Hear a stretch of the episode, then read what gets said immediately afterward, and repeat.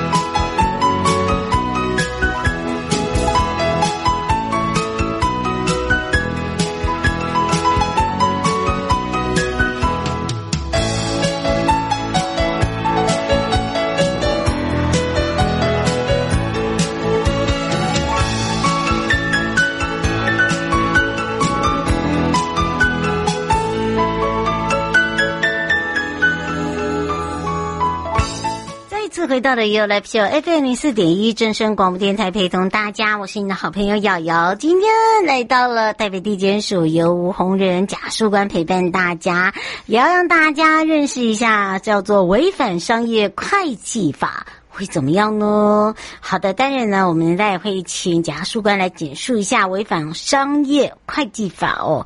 那么，对于这些商业会计法里面，主要就是商业负责人、主办跟经办会计人员。那么，这边会处理一些所谓的会计事务哦。那当然，为什么会触法？那触法以后呢，为什么会有所谓的这个法则啊？好，待会呢再来让贾书官来提醒大家、告诉大家，以及犯罪的主体会是哪些人，还有呢主观的一个犯意跟客观的行为，它两者差异在哪里？那包含了这里面会不会有所谓的伪造或者是变造的会计凭证啦、会计账簿啦、报表啦、毁损啦这些啦，会不会吃上罚则啊？但是罚则怎么去判定哦？所以今天呢要让大家对这个比较这个要让大家伤脑筋的跟这个财务有相关的啊，好，违反这个会计法会怎么样？好，我也不知道哦，所以带回来的时候呢，就要来好好的让大家更清楚、更明了，就不会不小心触法了哦，也不会说哎呀，待会如果真的触法，我该怎么办？所以当然是由台北地检署吴宏仁假书官来陪伴大家，所以我们带回来的时候就回到台北地检署喽。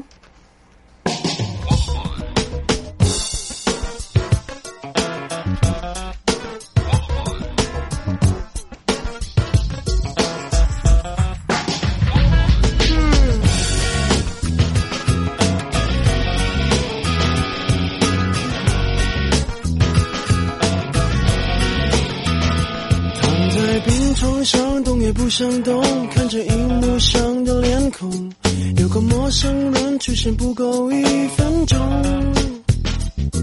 他拿着一件斗篷，扮演着一条龙，他带着一脸笑容，演化平凡的梦，到底他的名字，他的生活，普通不同，没人懂。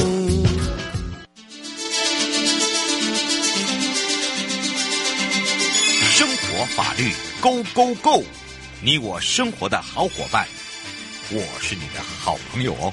我是你的好朋友瑶瑶，再度回到了悠活 Live Show FM04.1 正声广播电台，陪同大家。那么我们也讲到了今天要来带大家认识，你知道这个违反商业会计法会怎么样呢？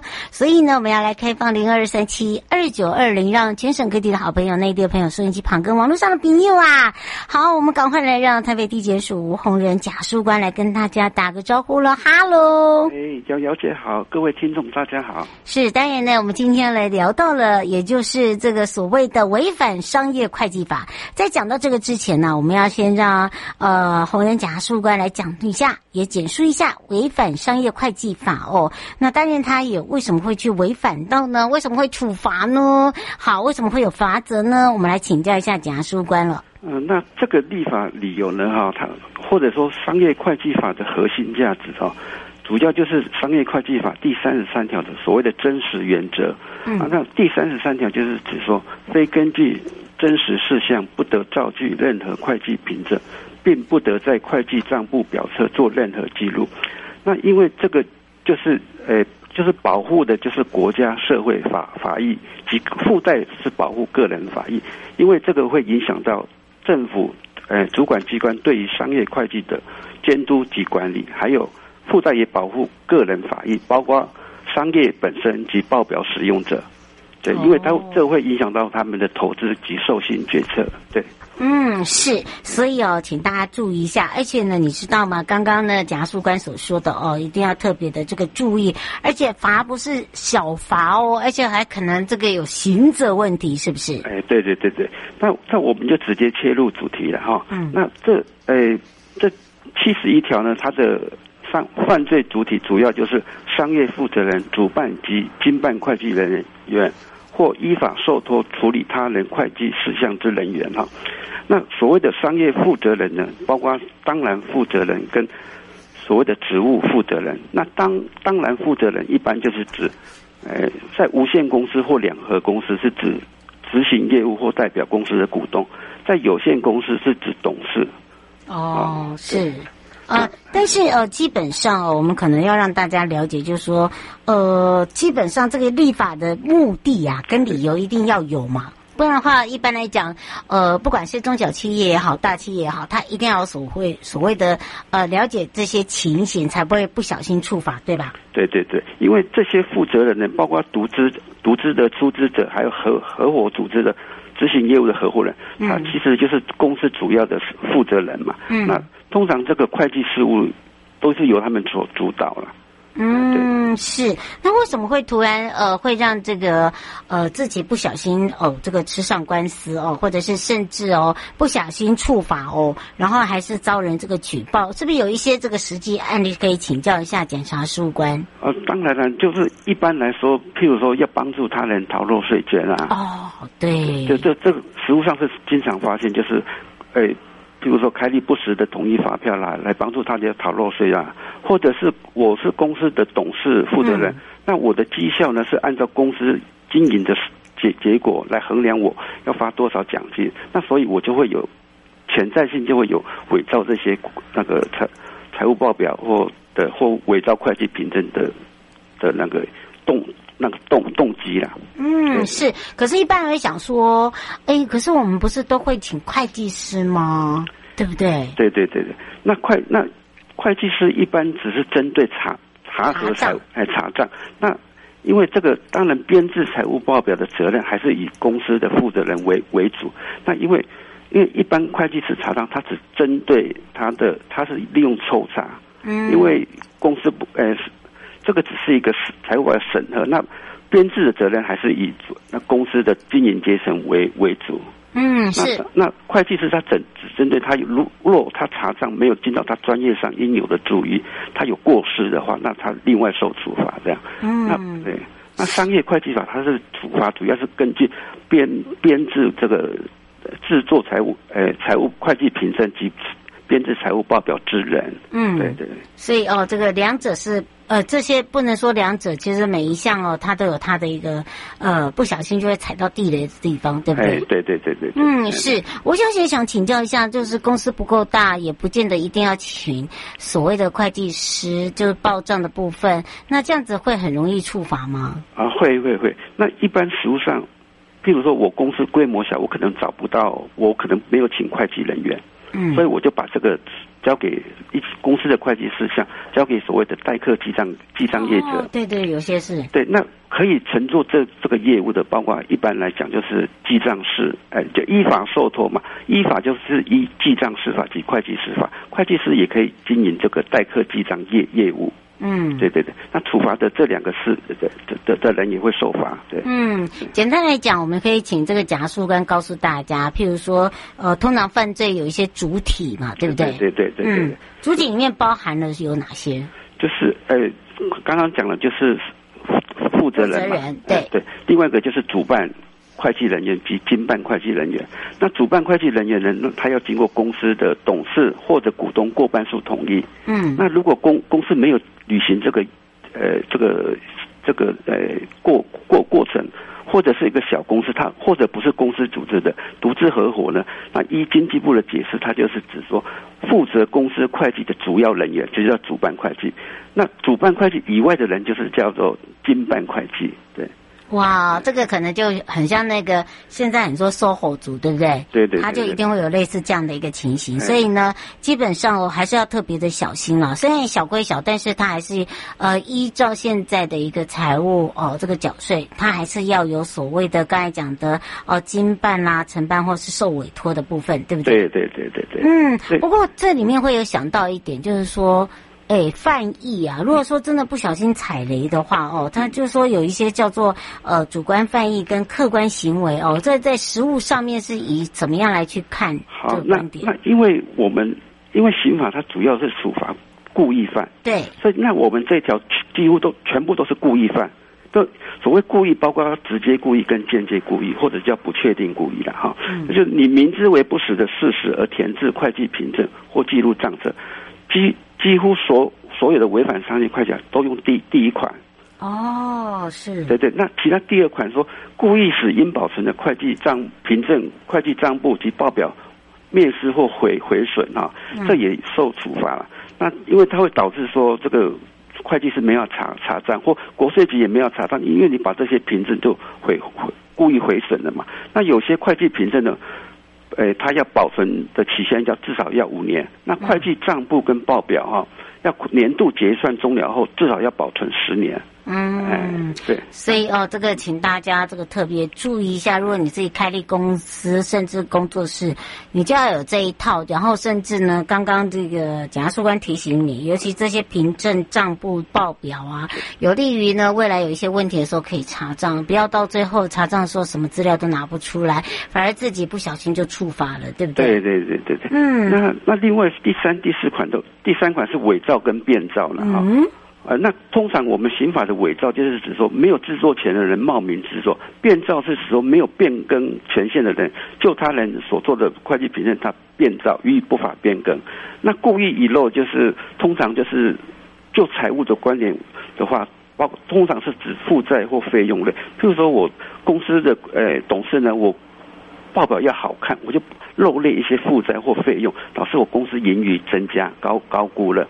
那就税务的观点，就如果是报税的时候，我可能就是少漏列收入，那我就可以少缴税，所以它会漏列不为记录的，大概就是这两方面。哦，是，对对对，所以要小心。但通常如果说真的有这样子的一个行为的话，如果真的已经被查到的话通常都好像这个缴的钱要更多，对不对？对对对对，那。所以如果说他有认罪，他有自白，或者是我如果是会计人员，我当初有表明说，我当初有持反对意见而有事实证据的话，那根据商业会计法第73条可以减轻或免除其刑这样。嗯，是。那这里面好像就是有所谓的故意跟这个就说故意跟不是故意啦，简单这样讲，对不对？对对对，那。我们的刑法或者商业会计法主要都是属于故意犯，那过失犯我通常不处罚，除非法律有特别规定，比如说过失伤害，那个我们才特别会规定。那如果是像商业会计法，譬如说我100我误写成1000了，多一个0，这样对，这样就是因为只是疏漏，这不小心的疏漏，这是在所难免，所以这不会受到这一条的处罚。这样，如果真的处这个罚则的话，刚刚有听到，我说5年以下有期耶，对不对？对对对，是相当重的，对，而且还有并科罚金哦，对对，60万，对，它是一并的，就是等于论罪数啦。那这个论罪数的话，怎么样来去算呢？因为这个开立不实发票的话，通常都一次都开很多。那如果是说他基于一个概括犯意在接近一个时间、一个地点，以相同方式接续为之的话，因为在刑法上通常会论以接续犯，而论以一罪。那反之他是开给很多公司，那时间跟地点又不是在密接状况，可能就采数罪并罚，也就是一罪一罚。嗯，对对对，是，所以总而言之啊，一定要特别的小心，尤其是你不要以为说哦，这个是公司，这个是公司法，另外在税捐部分也有所谓的这个税捐稽征法，对不对？对对对，因为以这个为例，就是说我开立不实统一发票交付于他人申报税捐啊，可能一行为他会触犯数罪哦，包括刑法第216条及215条行使业务登载不实文书，因为开立发票就是一种业务文书。嗯，那啊，除了违反商业会计法第1条填制不实凭证外，另外也违反税捐稽征法帮助逃漏税捐，那因为这个是属于想象竞合犯，也就是说一行为同时触犯三罪。那依刑法第55条的话，就从重论以商业会计法第71条第一款填制不实会计凭证处断。嗯，是，所以呢，提醒大家哦，这个要特别注意跟小心，不小心就触法了哦。尤其是在报税期间呐，好，那最后有没有要补充的地方呢？最后补充的地方就是说，就是如同我刚刚讲的，因为我是会计人啊，因为常常有一些会计人，他虽然薪水不高，但是他也不晓得自己有犯罪，因为以前我们受的教育可能没有这种法律教育观念，没这么那么高。对对对，所以受于这个老板的指使啊，所以可能会不小心就涉犯刑法。那你我跟你说，就是要跟老板说不啦。那你如果有跟那个你的商业负责人有拒绝表示说，我或者是说要更正意见，那就是可以免罚或减轻其刑这样。嗯，所以这个请大家哦，这个不要自己不小心落入陷阱，然后已经知道陷阱在哪里了，又不知道怎么跟老板说不哦。对对对。不过呢，刚刚这个洪仁甲事务官讲说，你如果有这个勇敢的说不的同时啊，你就是免于牢狱之灾啊。当然是不会有牢狱，但是那个钱就要交很多啊，好，对不对？好，又有刑罚哦，这个所以呢，请大家一定要特别的小心了。